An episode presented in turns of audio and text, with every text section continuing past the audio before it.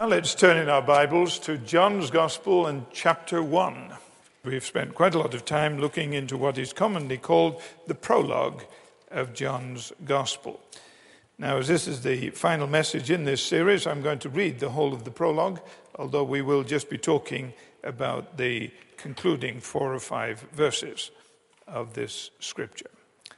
In the beginning was the Word and the Word was with God, and the Word was God. He was with God in the beginning. Through him all things were made. Without him nothing was made that has been made. In him was life, and that life was the light of men. The light shines in the darkness, but the darkness has not understood it. There came a man who was sent from God. His name was John. He came as a witness to testify concerning that light, so that through him all men might believe. He himself was not the light, he came only as a witness to the light. The true light that gives light to every man was coming into the world. He was in the world, and though the world was made through him, the world did not recognize him. He came to that which was his own, but his own did not receive him. Yet, to all who received him, to those who believed in his name, he gave the right to become children of God. Children born not of natural descent, nor of human decision, or a husband's will, but born of God. The Word became flesh and lived for a while among us. We have seen his glory the glory of the one and only who came from the Father, full of grace and truth. John testifies concerning him. He cries out, saying, This was he of whom I said, He who comes after me has surpassed me because he was before me. From the fullness of his grace, we have all received one blessing after another. For the law was given through Moses, grace and truth came through Jesus Christ. No one has ever seen God, but God, the one and only, who is at the Father's side, has made him known. So ends the prologue. That passage of Scripture is like the overture to an opera in that an overture introduces all the musical themes that will later be developed. And so, in these 18 verses, John introduces the great, massive truths that he will now begin to illustrate in the rest of his gospel. And I trust if you haven't already spent considerable amount of time studying John's gospel, that this time in the prologue will serve to encourage you to do it. Well, now I want to talk to you in this final message in this brief series on what I would call the ramifications of the visit. That, of course, is uh, predicated on the idea that we've been talking about a remarkable visitation from space. There's great interest at the present time in all kinds of extraterrestrial activity. Lots of people are wondering if we are alone in the universe. Well, we don't know if we are, but one thing we do know is that this planet did have a superlative extraterrestrial visitation 2,000 years ago. The language that John uses to describe that extraterrestrial visitation simply the Word became flesh. That is the key to what he's saying. In fact, that is the key to understanding the whole of his gospel. We're going to say, all right, well, we're trying to understand what it means that the Word became flesh, but then we want to go a step further. And we say, oh, all right, well, we've got some idea of what it means that the Word became flesh, but so what? What possible difference does it make in my life? And then we're going to ask the question now what? What do I do with this information that the Word became flesh? I want to suggest to you three things that should come out of our understanding that the Word became flesh. And the first one is that we should have a new sense of conviction that comes from seeing His glory as we read about it in the Scriptures. There should be a new sense of conviction that comes from seeing His glory. And then, secondly, there should be a new sense of blessing that comes from receiving His grace. And thirdly, there should be a rock solid assurance that comes from knowing that Jesus Christ is God incarnate. So, those are the three things that we'll cover in the next few minutes. First of all, then, this idea that the Word became flesh. I don't want to go over the things that I've been talking about, but it is necessary just to remind you that, what the, that this prologue opens up with John talking about something called the Logos.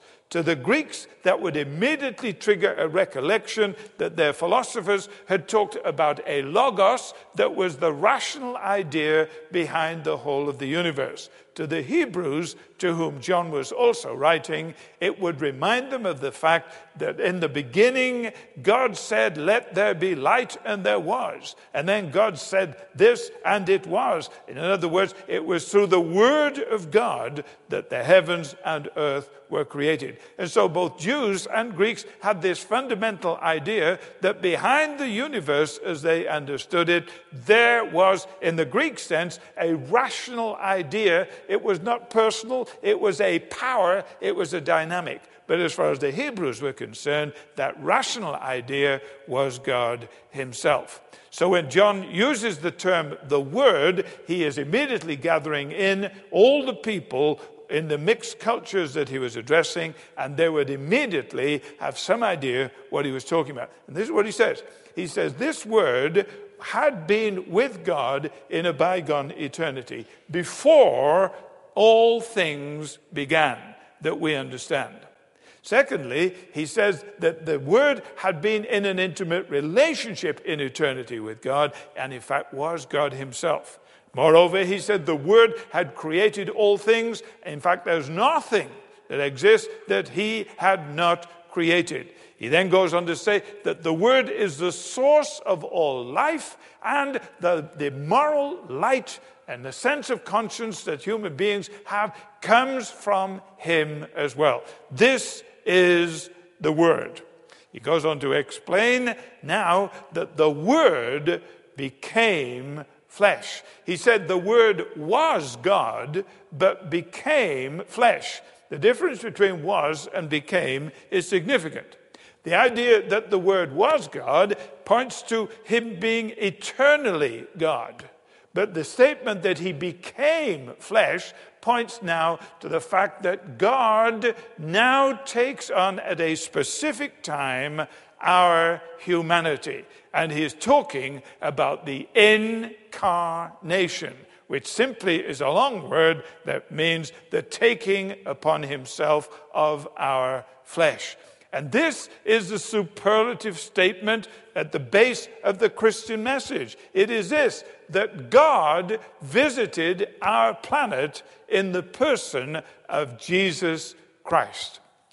Augustine who at, one time was, was a very liberally minded man studying rhetoric, read the Greek philosophers, etc., etc., but then subsequently was converted to Christ because he was very interested in rhetoric, so he made the mistake of going to listen to a very fine preacher uh, just to study rhetoric, and instead he got converted. And he then went on to become the Bishop of Hippo, and he became one of the all time great Christian theologians. And this is what Augustine, the Bishop of Hippo, said. He said, In my study of the Greek philosophers, I knew about the Word.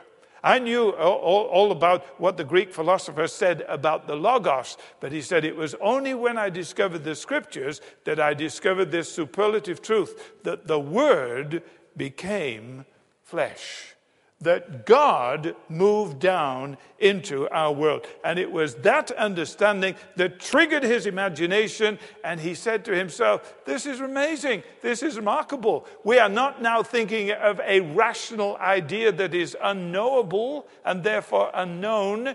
We are thinking of a God who is person and who's come into our world in human form in order that we might know what God is like. So the Word was God, but the Word became flesh. Now, there were, in the days that John was writing, some people who believed that Jesus was divine, but only seemed to be flesh. Now, in our day, there are lots of people who say Jesus was human, but some people have got the wild idea that he was divine. We've got to understand as we read the scriptures that the scriptures do not give us the freedom to hold either position. It's not he was either divine or he was human. It's not an either or thing. We have the ultimate mystery here that Jesus was God, man man, God. Utterly unique. It is a mystery. It is something that we cannot adequately understand. It is something that we cannot adequately explain. One of the reasons for that, of course, is this. When we have difficulty explaining something, we usually try to explain it analogically. By that I mean, we think of an, an analogy. We think of a simile. We think of something and we say, well, it is like such and such a thing. But there's no analogy for God being fully man and man being fully God at the same time and diminishing neither. There's a uniqueness in the Word who became flesh. Now, John goes a step further and he says, The Word became flesh, this is verse 14, and lived for a while among us. But the word that he uses here in the Greek is a very interesting word. It means literally, the word is to tabernacle among us. Now, if you're not sure what a tabernacle is, it was a kind of tent, and I'll tell you about that in just a minute.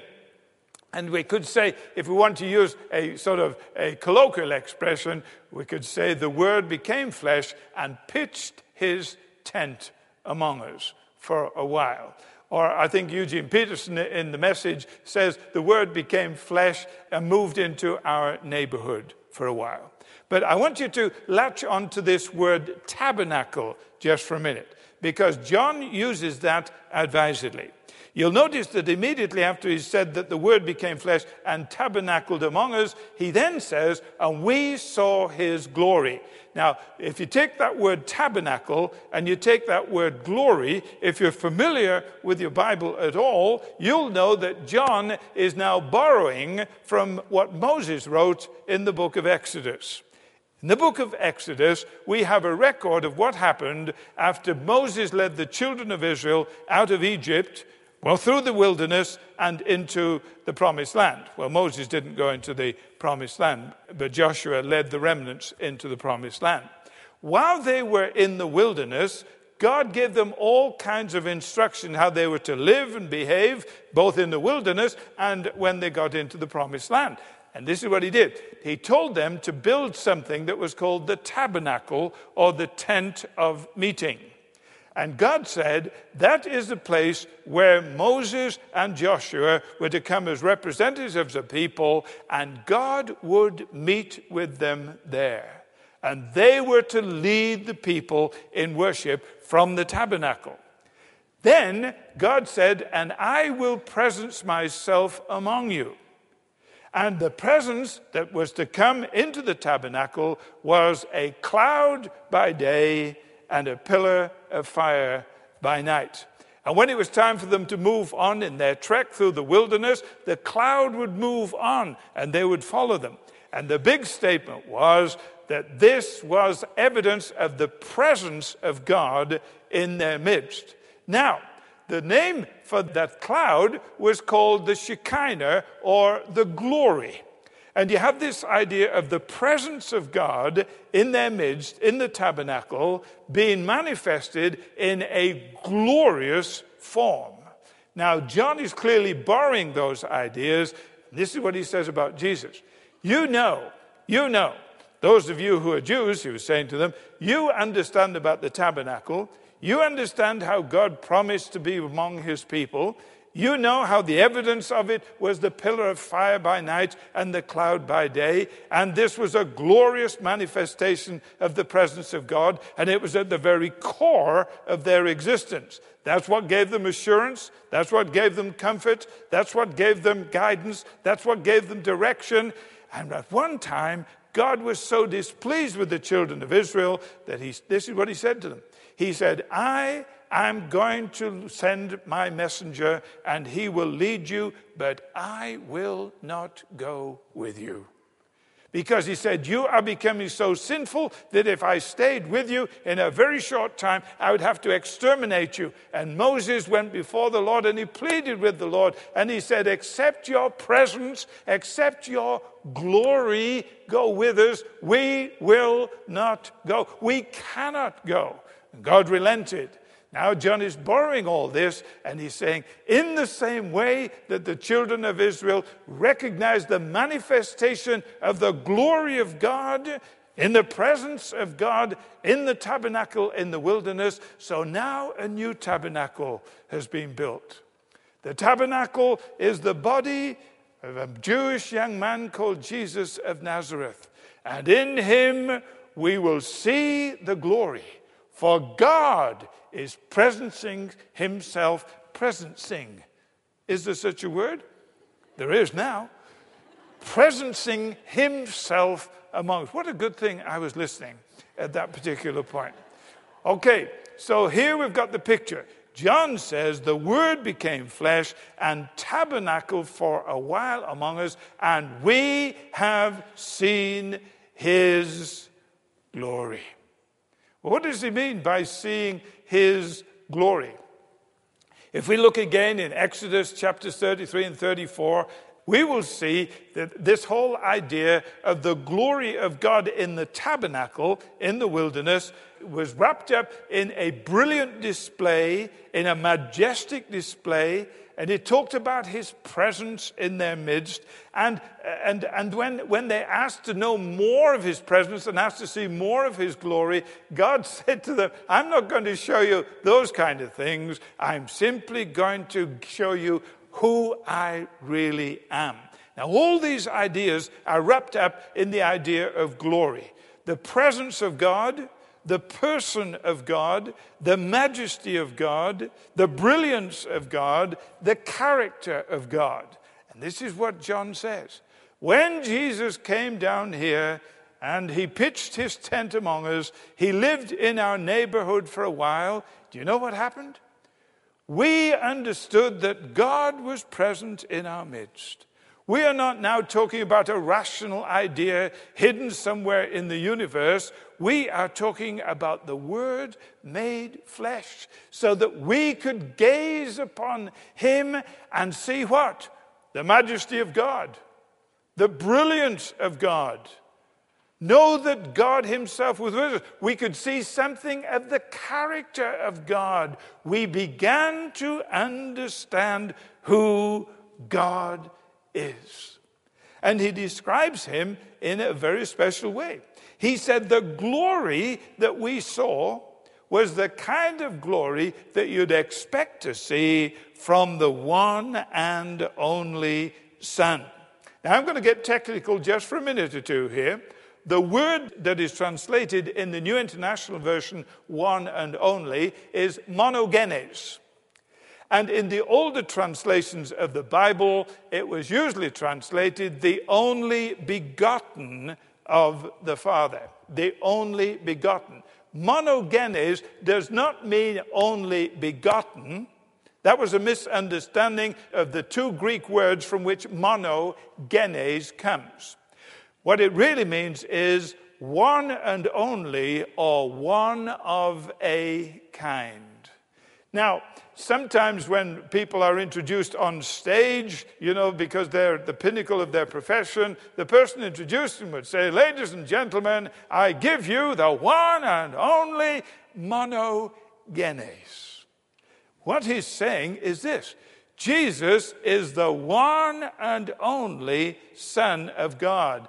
He is one of a kind. There is no one else remotely like him. Nobody comes close. He is absolutely unique. And guess what? As we watched him, as we spent time with him as eyewitnesses, as we were co workers with him, we had every opportunity to see him up close and personal. And I'll tell you what we saw. We saw glory in him. We saw brilliance. we saw majesty, we saw manifestations of God, just the sort of thing you'd expect to see from an utterly unique person. That is who lived among us. Now he goes on to say this this glory had two particular manifestations. He was full of glory, was full of grace and truth. We saw the one and only glory, and it was full of grace and truth. Now, here again, John is probably borrowing from the Old Testament. The old idea of grace as far as his readers was concerned, was that the Old Testament taught that one thing that they knew about God as they were coming through the wilderness and as they were going into the promised land was that he'd made a gracious covenant with them. And this gracious covenant was full of grace and it was full of truth. It was full of grace in that it was giving them something they could never have expected, and it was presenting them with something that they could never deserve and never earn. And it was full of truth in this sense it was utterly and totally reliable. God had made a covenant of grace. And God had made a covenant of truth. He borrows those two ideas and he transfers them now to Jesus.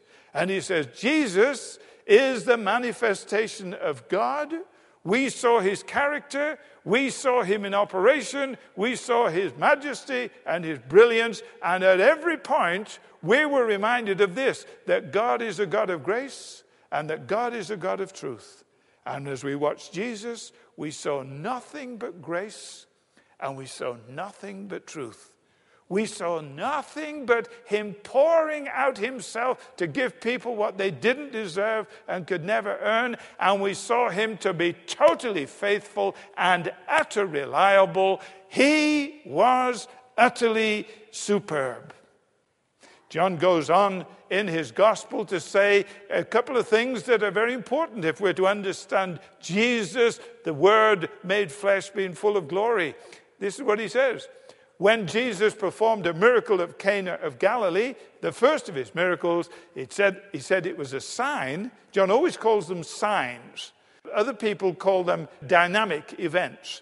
But John always calls a miracle a sign. And the reason for it is this John was not just interested in describing the miracle, he wanted people to grasp the significance behind the miracle. It was a sign because it had significance. And as Jesus performed his first sign at the marriage of Cana of Galilee, do you know what John says? He says that he did this, he manifested his glory. Of course, he did as Jesus went about performing his miracles and they began to understand the significance behind them all, they began to see the person and the character and the brilliance and the majesty of God.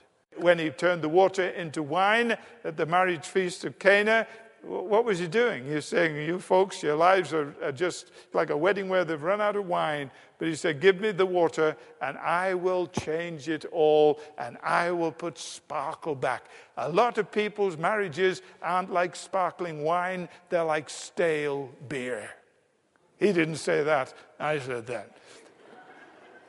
I don't want to put words in Jesus' mouth that he might object to. But here's the point that is the significance of the miracle that he performed. He fed 5,000 families with five loaves and two fishes. And then he says, I'm the bread of life. What's the significance? I can satisfy you at the deepest area of your longing. He opens the eyes of a blind man. Then what does he say? I am the light of the world. What's the significance of that? The significance of that, of that is he can open our eyes to see the reality of life and the reality of this world and the reality of who God is. He raises Lazarus from the dead and he says, I am the resurrection and the life. And what's the significance of that? The significance of that is, he explained, if a man dies and he believes in me, yet will he live again. And all these things Jesus walked around and John watched him and he said, There's the glory. There's the glory. Look at him. He's full of grace and he's full of truth. And all these signs are simply illustrations of who he is. But then there's another interesting thing that John says about the glory. He says at one point that the Holy Spirit had not been given because Jesus was not yet glorified. That was during Jesus' public ministry. But then at another point, talking about the glory, Jesus says this Father, is it possible for you to deliver me from this thing? And he's talking about the cross.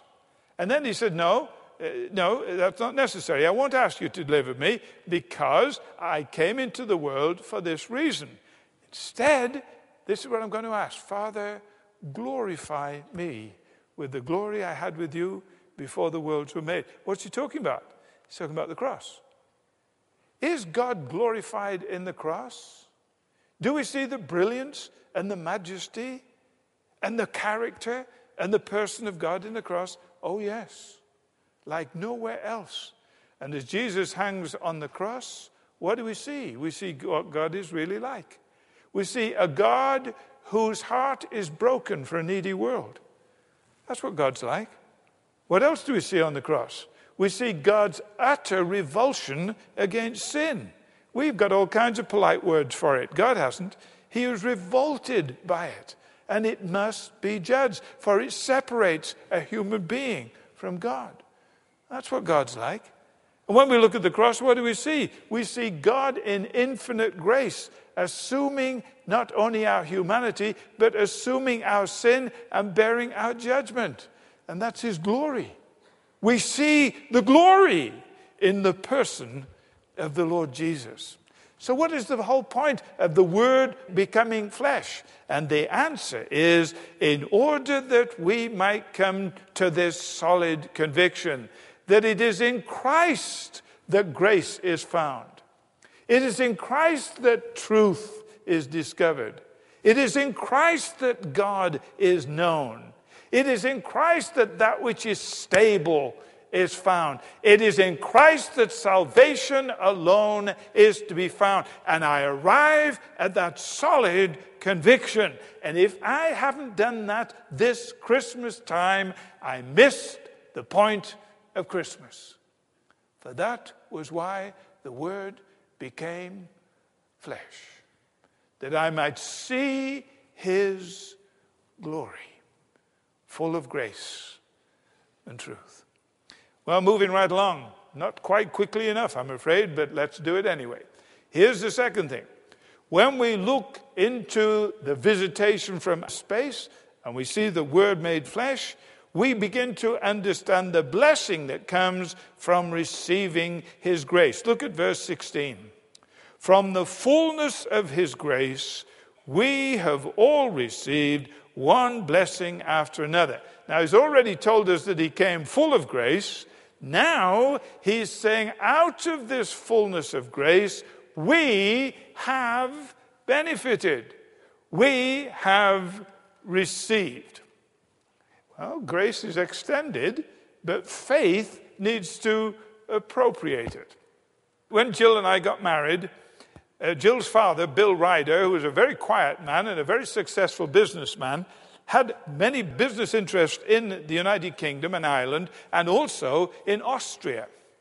And so he said to me very quietly, uh, Stuart, he said, I don't know what plans you made for your honeymoon, but uh, he said, if you, uh, if you like to uh, drive in the car that I'm going to give you both as a wedding present, which he did, uh, if you'd like to drive in, in, in the car over to Austria, uh, you'll find a little town called Feldkirch.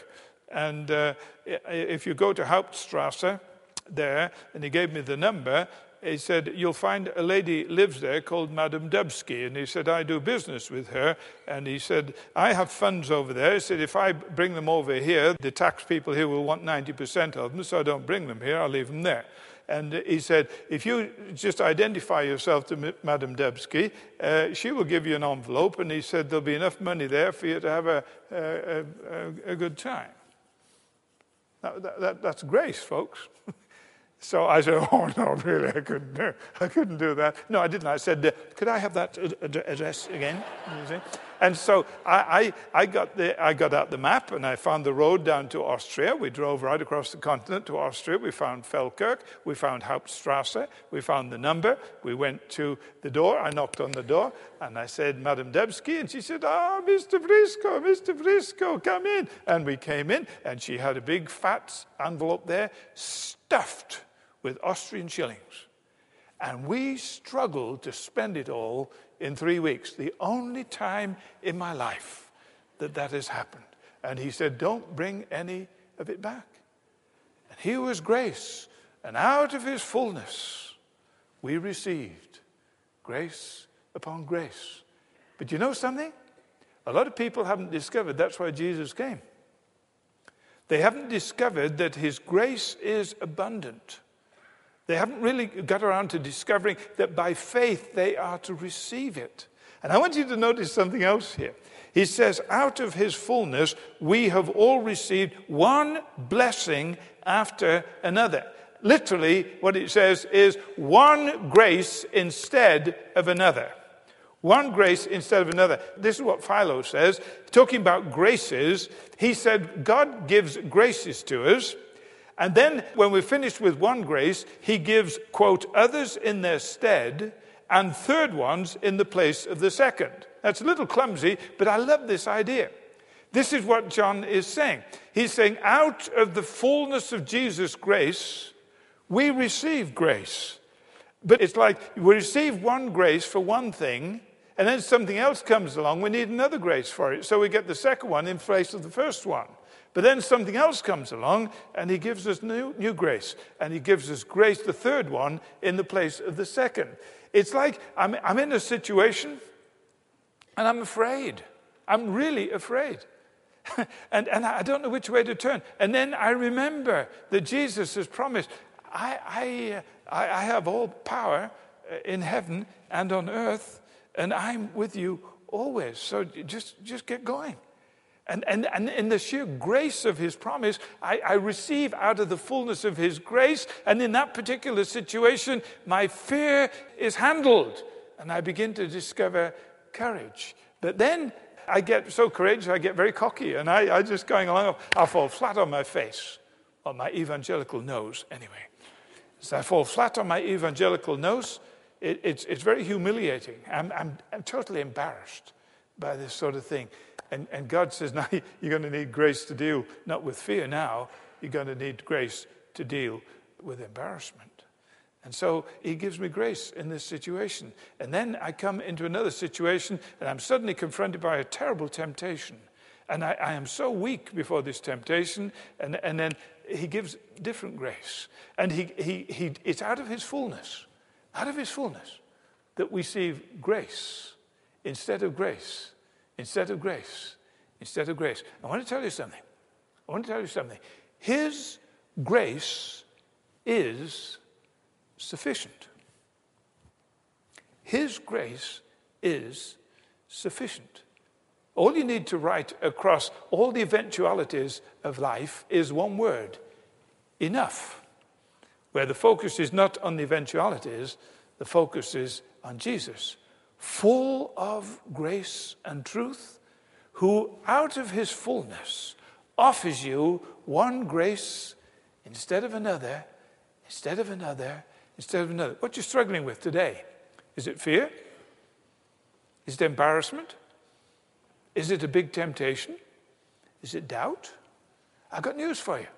There is a special grace available to you whereby His Spirit He will make available to you not necessarily a way of getting out of that situation, but He will give you grace, listen very carefully, to allow you to live well in the situation. So, what are the ramifications? Of the Word becoming flesh? What are the ramifications of Jesus coming at Christmas time? Well, the first one is it gives me a sense of profound significance because I've seen His glory. And secondly, it gives me this overwhelming sense of sufficiency because I can count on His abundance of grace at all times.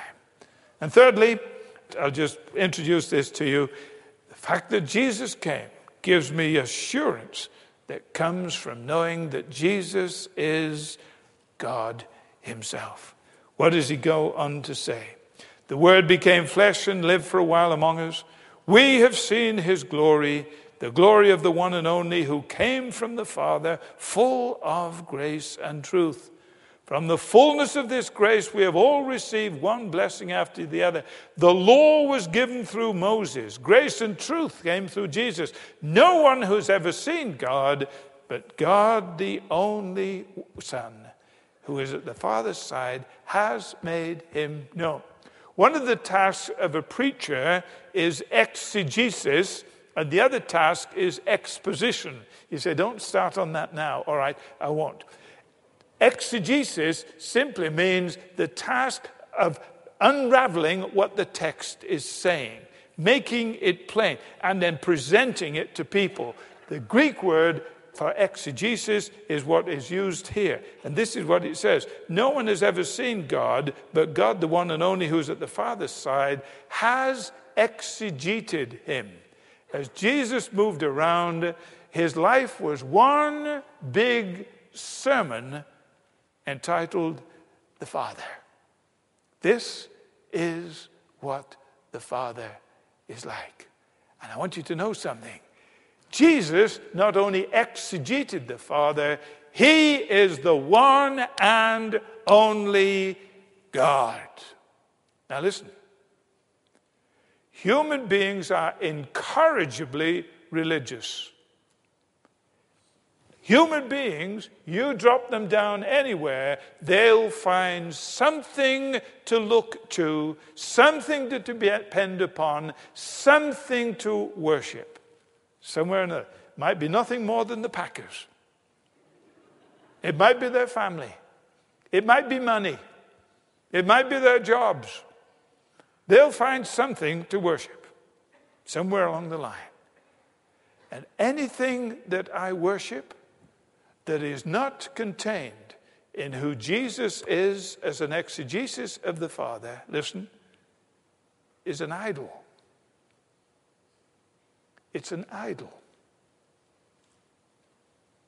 And what we need to do as we look at who the Word who became flesh really is, is take the posture of Thomas, who'd been a doubter but when he really had the scales taken from his eyes and he saw the wonder of Jesus, do you remember what he did? He knelt at Jesus' feet and he says, My Lord and my God. John says one other little thing here. He says, The law came through Moses, grace and truth came through Jesus Christ. The law is the mirror that shows me what I am, and it's not a pretty picture. Jesus gives me the soap to change what I am. And as I understand that, and I understand who He is, and I understand who He was before the beginning, and I recognize all the information we have about Him, my heart is filled and I say, My Lord and my God. And guess what? That fills my heart with assurance because now I know who my Lord and my God is, and I know why I'm here, and I know why I'm to live, and I know what I'm supposed to do with my life. So, what are the ramifications of the visitation from space? Well, the first one is this I have a very, very strong conviction that Jesus is the very focal point of my life because I've seen his glory and nobody else is going to take his place. Secondly, I have a tremendous sense of sufficiency because I've tasted enough of his grace to recognize that he gives one grace instead of another, and I am sufficient at all times. He is able to make all grace abound toward you, so that you always having all sufficiency in all things at all times, might abound unto every good work. That's how Paul describes it to the Corinthians.